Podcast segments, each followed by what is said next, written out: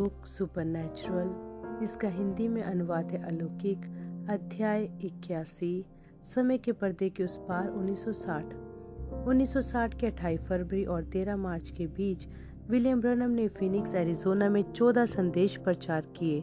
मंगलवार 8 मार्च की रात को उन्होंने एक संदेश प्रचार किया, जिसका शीर्षक था आत्मा की परख।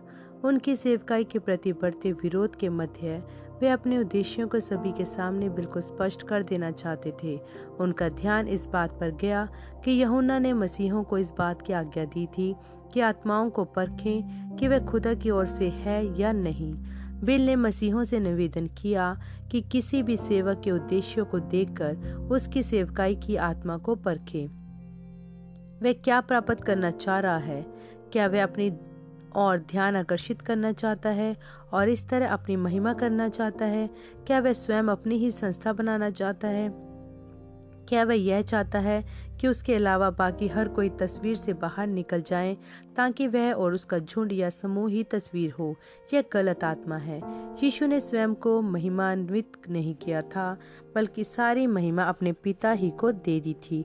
एक सच्चा सेवक हमेशा अपने वरदान का इस्तेमाल मसीह की देह के निर्माण उत्थान के लिए ही करेगा, और इस तरह से वह खुदा को महिमा देगा। एक सच्चा सेवक कभी लोगों को तोड़कर अलग अलग नहीं करेगा, बल्कि हमेशा लोगों को एक साथ लाने का प्रयास करेगा, किसी डिनोमिनेशन में नहीं, बल्कि आत्मा की एकता में। एक सच्चा नबी नए नियम का नबी एक प्रचारक होता है। हमेशा लोगों का ध्यान अपनी ओर से हटाकर कलवरी की ओर ले जाएगा। बिल ने कहा, किसी आदमी के साथ इसलिए संगति ना तोड़ दीजिएगा, क्योंकि वे आपके झुंड का नहीं है। उसकी आत्मा को परखें। यदि वह भी उसी उद्देश्य के लिए काम कर रहा है, जिसके लिए आप तो फिर आप संगति में बने रहें। आप एक महान उद्देश्य के लिए कार्य कर रहे हैं, मसीह का उद्देश्य। मूसा एक सच्चा नबी था, क्योंकि उसका एकमात्र उद्देश्य खुदा के राज्य के लिए कुछ उपलब्धि प्राप्त करना था। उसने धन, दौलत और शोहरत को छोड़ दिया, जो उसे मिस्र से मिल सकती थी, ताकि वे खुदा के लोगों को उनकी मंजिल तक पहुँचाने में मदद कर सके। मूसा के झूठे नबी बलाम से तुलना करके देखिए, बलाम के पास भविष्य होने का असली वरदान था, लेकिन वह इसका इस्तेमाल दौलतमंद और शोहरतमंद होने के लिए करना चाहता था। बिल ने कहा, यदि आप किसी व्यक्ति को देखो जिसके पास कोई महान वरदान हो, जो कुछ ऐसा करने का प्रयास कर रहा हो कि खुद उसी को महिमा मिले आपका अपनी आत्मा परख आपको बता देगी कि वह गलत है। जब एक मनुष्य खुदा की आत्मा के द्वारा अभिषेकित होता है, वह खुदा की तरह आचरण करने लगता है और खुदा का काम कभी भी हमको तोड़ने के लिए नहीं होता है। खुदा का काम हमें एक साथ इकट्ठा करने का होता है। क्योंकि हम मसीह यीशु में है, एक हैं। खुदा को उद्देश्य हमें एक साथ लाना है। एक दूसरे से प्यार करें। एक सच्चा नबी, एक सच्चा शिक्षक। वह कोशिश करता है कि कलीसिया को आत्मा की एकता पर लाएँ, ताकि लोग खुदा को पहचान सकें। काश हमारे पास आत्मा की परख हो, ताकि हम उस आत्मा को पहचान सके जो किसी आदमी में है, ताकि देख सकें कि यह खुदा का ही आत्मा है या नहीं। फिनिक्स से बिल गाड़ी चलाकर टुलसा ओक्लाहोमा पहुँचे। रविवार 26 मार्च से शुरू करके उन्होंने नौ दिनों में नौ बार प्रचार किया। टुलसा में रविवार 3 अप्रैल की सुबह संदेश जैसे उकाब अपने घोंसले को हिलाता है के साथ समाप्त किया। उन्होंने बताया कैसे माँ उकाब अपने घोंसले को जानवरों के बालों भरी खालों से अपने नन्हे नन्हे उकाब बच्चों के लिए गुदगुदा और आरामदेह बनाती है। जब उनका समय आता है कि अब उड़ना सीखे वह उस गुदगुदे बालों वाली खाल को हटा देती है और फिर घोसला बेआराम और दुखदायी बन जाता है। उसी तरह से खुदा कभी कभी अपने बच्चों के लिए ज़िंदगी को तकलीफ़ दे बना देते हैं, क्योंकि वे चाहते हैं कि कुछ नया सीखें और एक ऊँचे स्तर पर पहुँच सकें। रविवार दोपहर को उन्हें एक पुराने, परिचित औरल रॉबर्ट्स की ओर से एक संदेश मिला, जो टुलसा में ही रहते थे। रॉबर्ट्स कहीं गिर पड़े थे और उनके पैर में चोट आ गई थी। और वह चाहते थे कि बिल उनके घर पर आए और उनके लिए दुआ करे। जब बिल रॉबर्ट्स के विशाल सुंदर घर पहुँचे तो उन्होंने रॉबर्ट्स को बिस्तर में पाया। उनका घुटना इतना ज़्यादा सूजा हुआ था कि वह उसे मोड़ भी नहीं पा रहे थे। जबकि बिल प्रार्थना कर रहे थे, यीशु उन्हें चंगा कर दे। रॉबर्ट्स के घुटने के अंदर खून की धमनियों में वी आकार बना लिया और सूजन चली गई। कुछ ही मिनटों में औरल रॉबर्ट बिस्तर से बाहर निकल आए और बिल के साथ बाहर के दरवाजे तक चलकर गए। जब वे अलविदा क्या ही रहे थे, रॉबर्ट्स ने पूछा, क्या आपने मेरे नए ऑफ़िस की इमारत देखी है? नहीं भाई रॉबर्ट्स मैं सुबह टॉमी आर्सबर्न से मिलने जाने वाला हूँ। मैं उसके बाद आपकी जगह भी देखने आ जाऊँगा। बढ़िया। आप प्रभावित हो जाएँगे। याद रखिएगा, मेरी संस्था बनाने में आपका भी योगदान है। आप ही ने मुझे प्रेरित किया था जब मैं जवान था और अपनी सेवकाई बस शुरू ही कर रहा था। सोमवार को वह टॉमी ऑर्सबर्न की विश्वव्यापी मिशनरी संस्था के मुख्यालय पहुँचे। बिल ने उनके सुबह के चैपल वाले समय में प्रचार किया, जहाँ ऑफ़िस के अधिकारी लोग रोज का काम शुरू करने से पहले आराधना और प्रार्थना करने के लिए इकट्ठे होते थे। उसके बाद टॉमी ऑर्सबर्न ने उन्हें अपनी इमारत की सैर कराई। संसार का एक नक्शा ऑर्सबर्न के कार्यालय की पूरी दीवार पर दीवार लगा हुआ था। सैकड़ों पीने उस नक्शे में धसी हुई थी, जो उन जगह को दर्शाती थी, जहाँ पर ऑसबर्न मसीही मिशनरियों को सहायता प्रदान करते थे। उन्होंने कहा, भाई ब्रनम, मैं तो बस आपके छात्रों में से एक ही हूँ। आप ही हैं व्यक्ति जिसने मुझे यह सब करने के लिए भेजा है। उसके बाद उसने बिल को एक यादगार प्रतीक दिया, एक अफ्रीकी कबीलेवासी की मूर्ति जिसके मुँह में लकड़ी का एक टुकड़ा था। ऑसबर्न ने कहा, सोचिए कि हम लोगों ने कितने हज़ारों लोगों को उस चीज़ से छुड़ाया है। उसके बाद बिल गाड़ी से औरल रॉबर्ट्स के नए कार्यालय की इमारत पर पहुँचे, जो लगभग एक शहरी मोहल्ले के बराबर थी, और उसकी लागत कई दसियों लाख डॉलर की थी। श्रीमान फिशर बिल और को सैर कराने ले गए। उन्होंने शीशे के दरवाजों से होकर अंतर प्रवेश किया। एक पार्श्व कक्ष में जिसमें विदेशी संगमरमर लगा हुआ था। दर्पण, पेंटिंग और मूर्तियों से वह विशाल कक्ष सजा हुआ था। यहाँ तक कि छत भी कला का एक नमूना थी, जिसमें जटिलता के साथ आपस में गुथे हुए एल्यूमिनियम के तार थे। यह तो बस अद्भुत चीज़ों की शुरुआत थी। बिल ने ध्वनि कक्ष देखा, जहाँ पर रॉबर्ट्स अपने रेडियो और टेलीविज़न के कार्यक्रमों का निर्माण करते थे। वह छापने की मशीन जो उनकी मासिक पत्रिका हीलिंग वाटर्स छापती थी और प्रबंधकों, मुनीमों, सचिवों, क्लर्कों से भरे हुए ऑफिसों और सैकड़ों आईबीएम की मशीनें जो डाक व्यवस्था कर रही थी। जब उनका भ्रमण समाप्त हुआ और वे लोग लौटकर परशव कक्ष की ओर जा रहे थे, एक पुलिस वाले ने आगाह किया, श्रीमान ब्रनम आपको यहाँ से निकलने में बहुत कठिनाई होने जा रही है। सामने वाले दरवाजे के बाहर कम से कम पचास लोग होंगे जो आपका इंतज़ार कर रहे हैं। क्या यहाँ से निकलने का कोई और रास्ता भी है? बिल ने पूछा। हाँ श्रीमान, फिशर ने बताया इस गलियारे से होते हुए पीछे उस दरवाजे पर जाएँ जहाँ पर निकास लिखा हुआ है। वह कर्मचारियों की गाड़ियों को खड़ी करने वाली जगह में खुलता है। यदि अब आप अपनी कार की चाबियाँ मुझे दे दें तो मैं वहाँ से कार निकाल कर आपको पीछे से ले लूँगा। इन्हीं दिन दिशा निर्देशों का पालन करते हुए बिल जल्दी ही बाहर खड़े थे और बाहरी भवन निर्माण कला को सराह रहे थे। खुदा को हर उस चीज़ के लिए धन्यवाद देते जा रहे थे जो इस आदमी ने प्राप्त कर ली थी। यह सोचना बड़ा ही संतुष्टिदायक था कि कभी उन्हीं के द्वारा ओरल रॉबर्ट्स अपनी विश्वास द्वारा चंगाई की सेवकाई को शुरू करने के लिए प्रेरित हुए थे।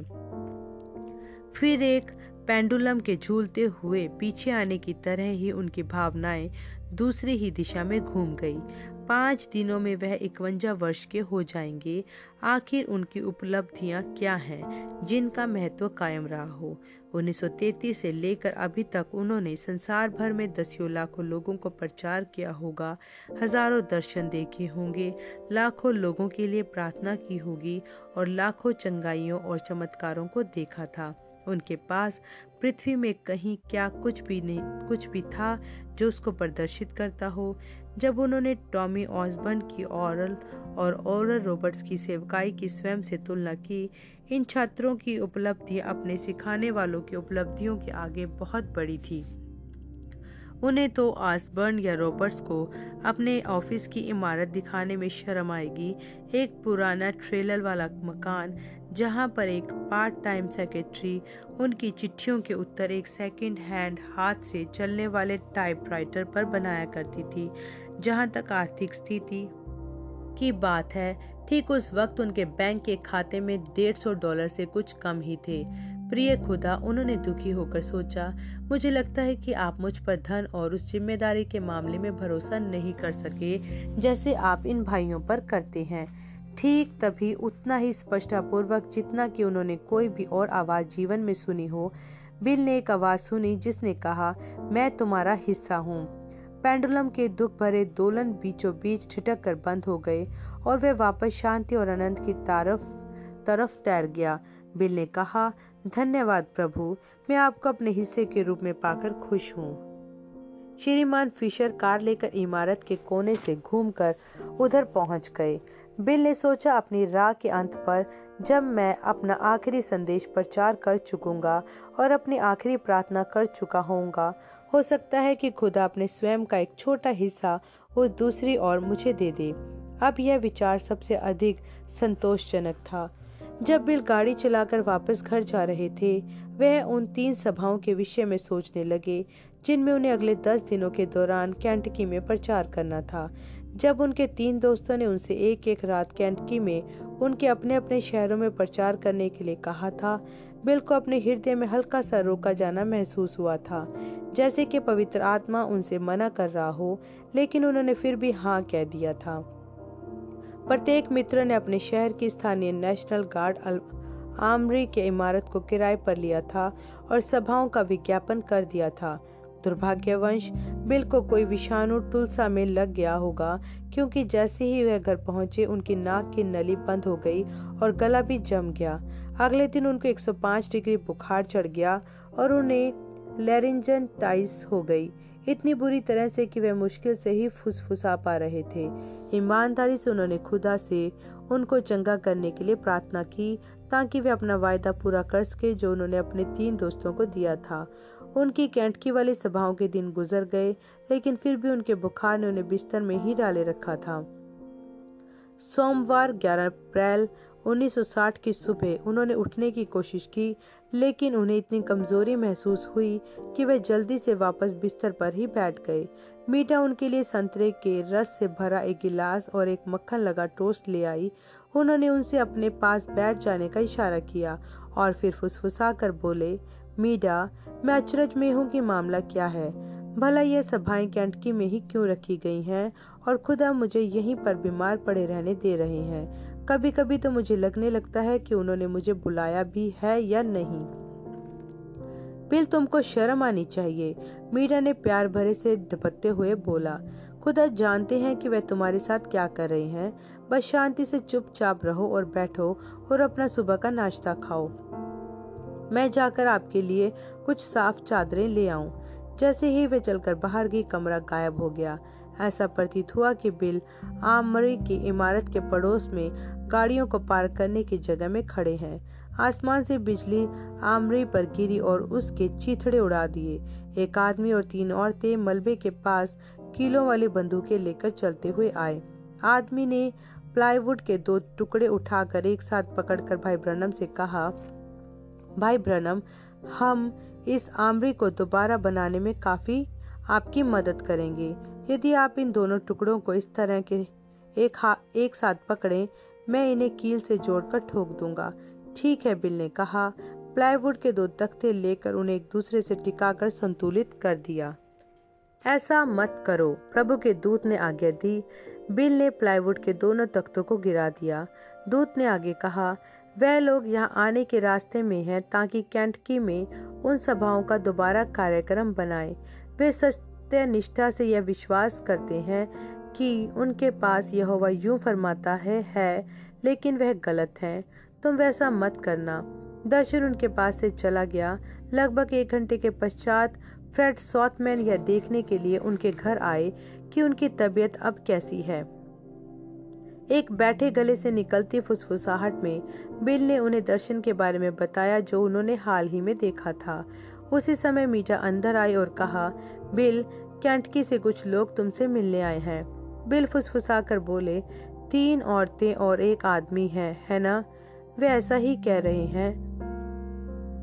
फ्रेड सोथमैन को पास आने का इशारा करके बिल फुसफुसाया, बाय फ्रेडी, आप उन्हें जाकर बता दीजिए कि मैं नहीं कर सकता। वे अच्छे लोग हैं, लेकिन वह लोग सत्य निष्ठा पूर्वक गलत हैं। जब उनके पास आए सारे मेहमान चले गए, तब वे फिर अचरज के साथ सोचने लगे, ऐसा क्यों हो रहा है? मैं बोल क्यों नहीं पा रहा हूँ? मैं कैंटकी में अपने मित्रों के लिए प्रचार क्यों नहीं कर सकता हूँ?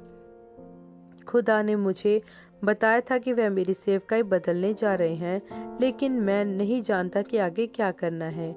क्या हो यदि मैं कोई गलती कर बैठूं? मूसा गलती कर बैठा था जब उसने बजाय उससे बात करने के चट्टान पर लाठी मारी थी, एलिशा ने गलती कर दी थी जब उसने उन बच्चों को श्राप दिया था जो उसके गंजेपन का मज़ाक बना रहे थे। मैं अनुमानों पर नहीं चलना चाहता हूँ और गलती कर बैठूं जैसी उन्होंने की थी। मीरा उनके लिए संतरे के रस का एक और गिलास ले आई और उसे उनके बिस्तर के किनारे रखी छोटी मेज पर रख दिया। जब वे उन्हें जाते हुए देख रहे थे, उन्होंने देखा कि रोशनी की एक झिलमिलाहट दीवार पर हो रही है। अपने सिर को उस ओर यह देखने को घुमाया कि क्या है तो उन्होंने देखा कि दीवार का रंग घुलने लग गया, जब तक कि पूरी दीवार पारदर्शी ही न बन गई। जल्दी वे एक अत्यंत विशाल बाइबल को देख रहे थे, जो काश से लटकी हुई थी। इस विशाल बाइबल के पीछे सूरज था, जिसके कारण सूरज की किरणें उसके पीछे से हर दिशा में उत्सर्जित हो रही थी। उस स्वर्गीय बाइबल से एक सुनहरा क्रूस में से प्रभु यीशु निकलकर आ गए। वे आकाश से चलते हुए नीचे आ गए। दीवार से होकर अंदर आ गए और बिल के बिस्तर के ठीक ऊपर हवा में खड़े हो गए। उस स्वर्गीय बाइबल से निकलते हुए प्रकाश ने यीशु के चेहरे को रोशन किया हुआ था और उनकी परछाई पूरे कमरे में बना रखी थी। उस चेहरे ने प्रत्येक भले गुण को अपने अंदर अपनी संपूर्णता तक सजो कर रखा था। प्रेम और करुणा, ज्ञान और बुद्धि, शांति और इंसाफ, अधिकार और सामर्थ्य यह सब कुछ और इससे भी बढ़कर और प्रभु से उत्सर्जित हो रहा था।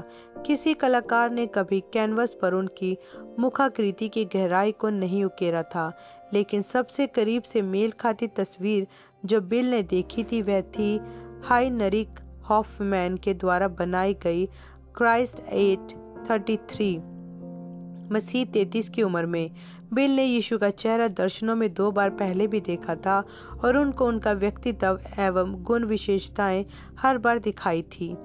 जब वह बाइबल पढ़ते थे लेकिन यीशु को इस तरह अपने बेडरूम में यूँ देखना इसने उन्हें उत, अति उत्तेजित कर दिया।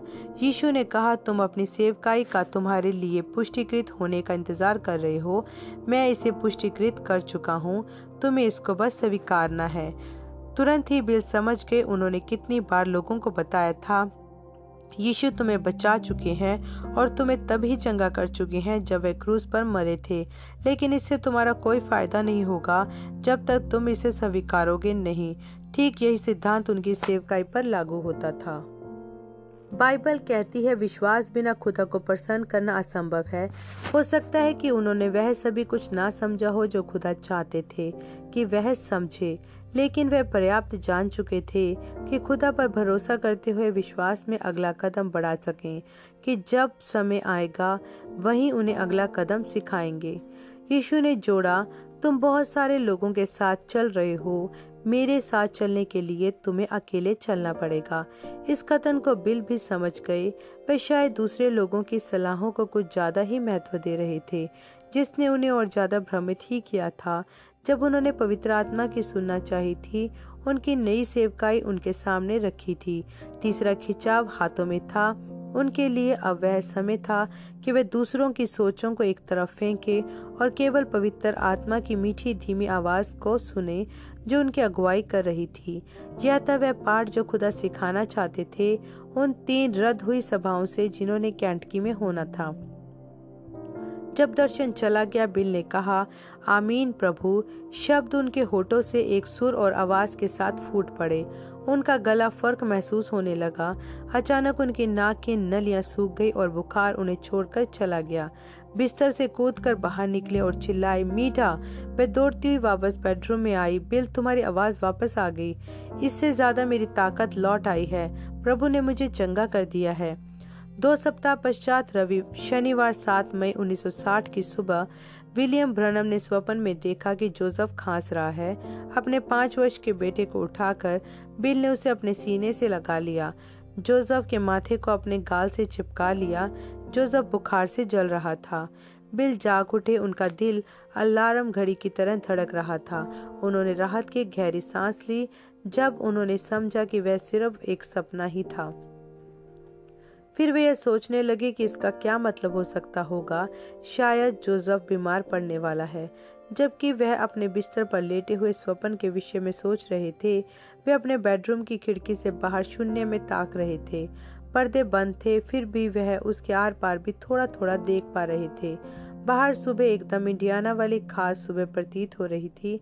बादल वाली तूफानी हवा और ठंडी, उन्हें कुछ दूरी पर एक कुत्ते के भौंकने की आवाज़ सुनाई दी। एक ट्रक यूइंग लेन पर गड़गड़ाता हुआ कुछ समय के लिए कुत्ते के भौंकने की आवाज़ को दबाकर निकलता हुआ गुजरा। वह बस उठने ही जा रहे थे जब उन्होंने एक छोटी सी भूरी परछाई अपने कमरे के फर्श पर एक ओर से दूसरी ओर तक चलते देखा। परछाई के सामने कोई वास्तविक वस्तु नहीं थी, जिसके द्वारा प्रकाश के रोक लिए जाने के कारण वह बनी हो। सो उनके बनने की कोई भी ज़ाहिर वजह नहीं थी, फिर भी वह वहाँ थी। उसका आकार बड़ी अजीब रीति से जाना पहचाना मालूम पड़ रहा था। अचानक बिल को महसूस हुआ कि वह परछाई उन्हीं की सी है। फिर उन्होंने देखा कि एक सफ़ेद परछाई उस भूरी परछाई के साथ उसके पीछे आई और भूरी परछाई को आगे धकेलती गई। सफ़ेद परछाई उनको प्रभु यीशु की याद दिला रही थी।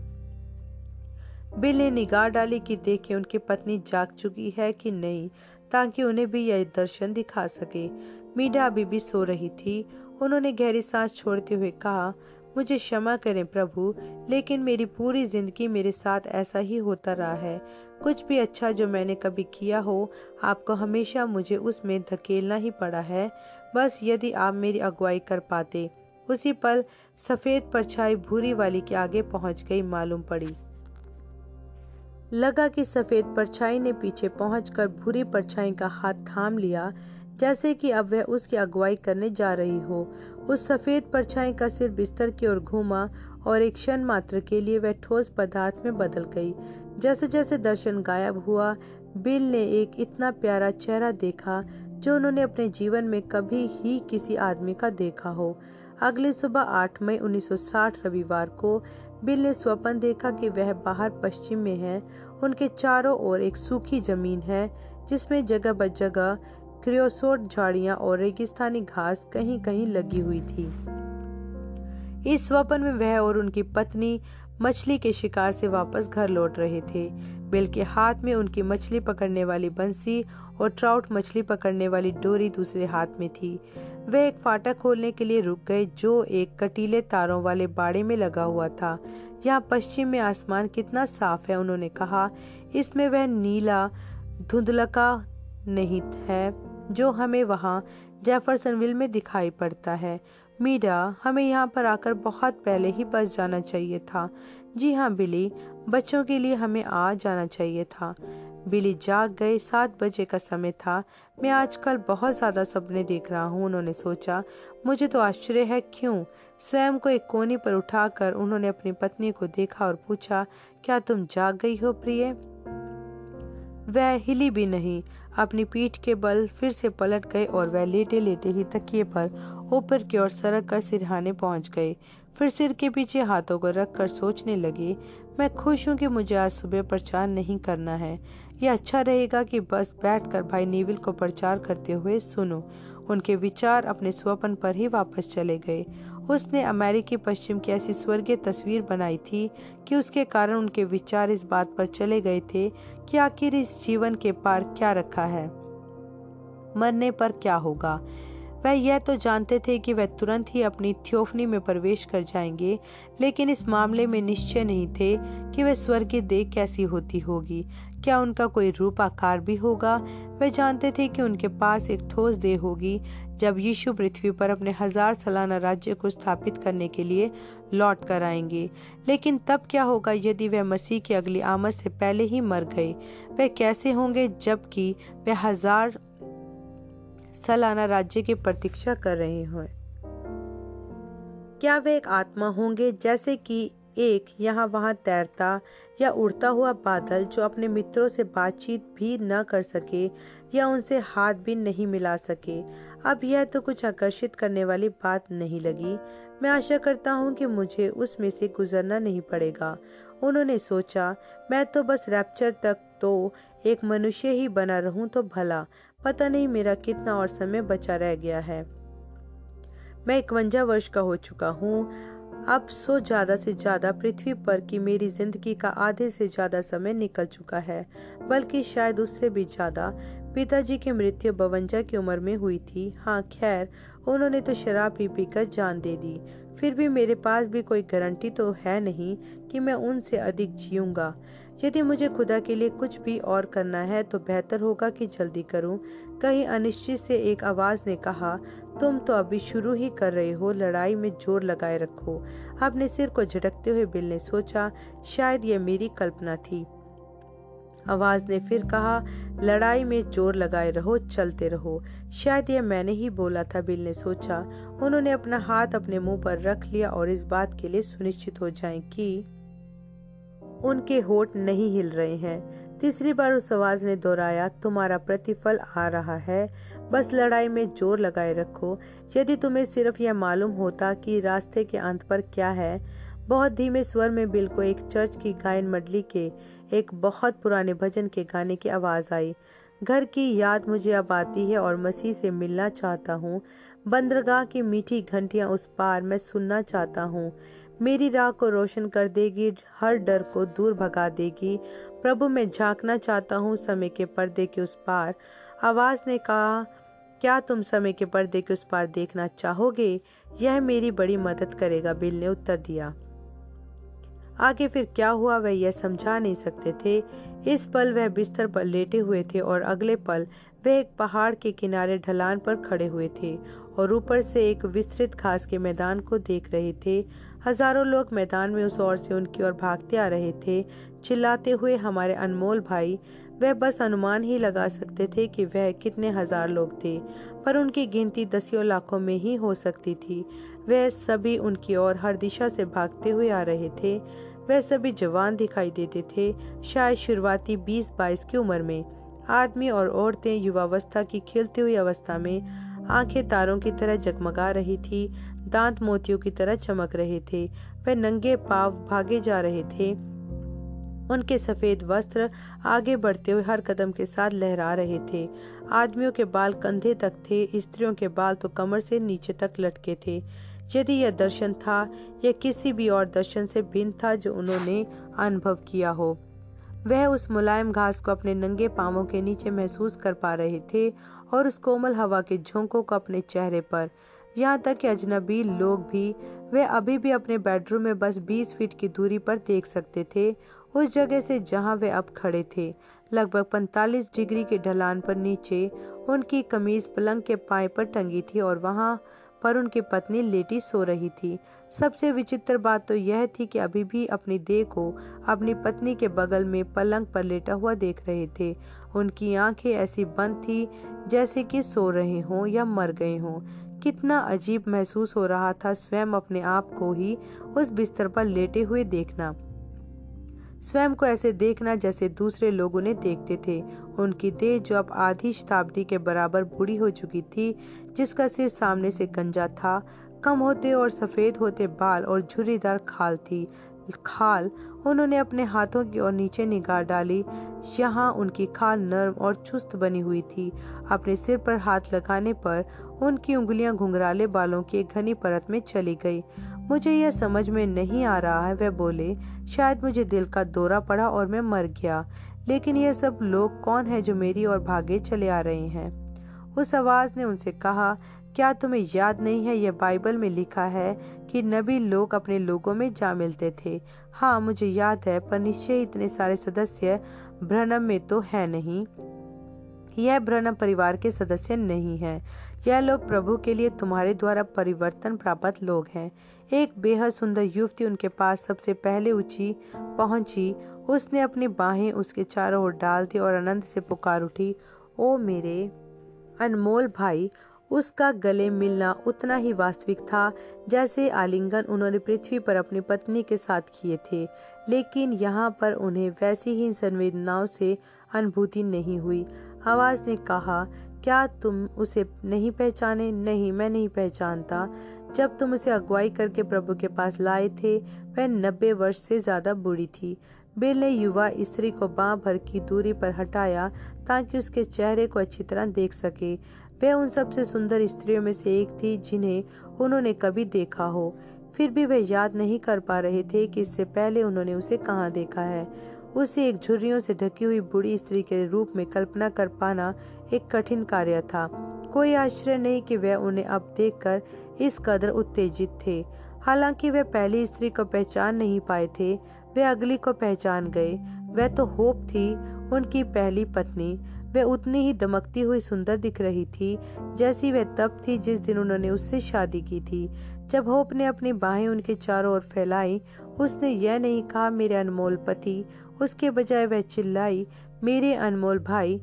फिर वह पलटी और उस पहली स्त्री के गले लग गई दोनों ही पुकार उठी मेरे अनमोल बहन। बिल को ऐसा महसूस हुआ कि उनके अंदर का प्रेम ब्रह्मांड की तरह बढ़ने फैलने लगा हो। वहाँ पर कोई ईर्ष्या नहीं हो सकती थी। यह स्थान तो सिद्धता से गूंज रहा था। नहीं, वह तो सिद्धता से कहीं परे था। वह तो उत्कृष्ट था। नहीं, वह तो उत्कृष्ट से भी कहीं आगे था। वह तो वह एक सही रूप से वर्णन कर सकने वाले शब्द को ढूंढ रहे थे। लेकिन बयान कर सकने के लिए उपयुक्त शब्द ना मिल सका। प्रत्येक महान परिकल्पना जो शब्द कोश में दर्ज है, इस वास्तविकता से कहीं पीछे था। मैं इसे समझ नहीं पा रहा हूँ, वह बोले। आवाज़ ने समझाया, यही था वह जिसका तुमने प्रचार किया था कि पवित्र आत्मा है, यह है सिद्ध प्रेम। कुछ भी इसके बगैर यहाँ प्रवेश नहीं कर सकता है। इस समय तक तो भीड़ ने उन्हें घेर लिया था जवानों ने उन्हें उठा लिया और अपने कंधों पर बैठाकर पहाड़ की चोटी पर ले गए।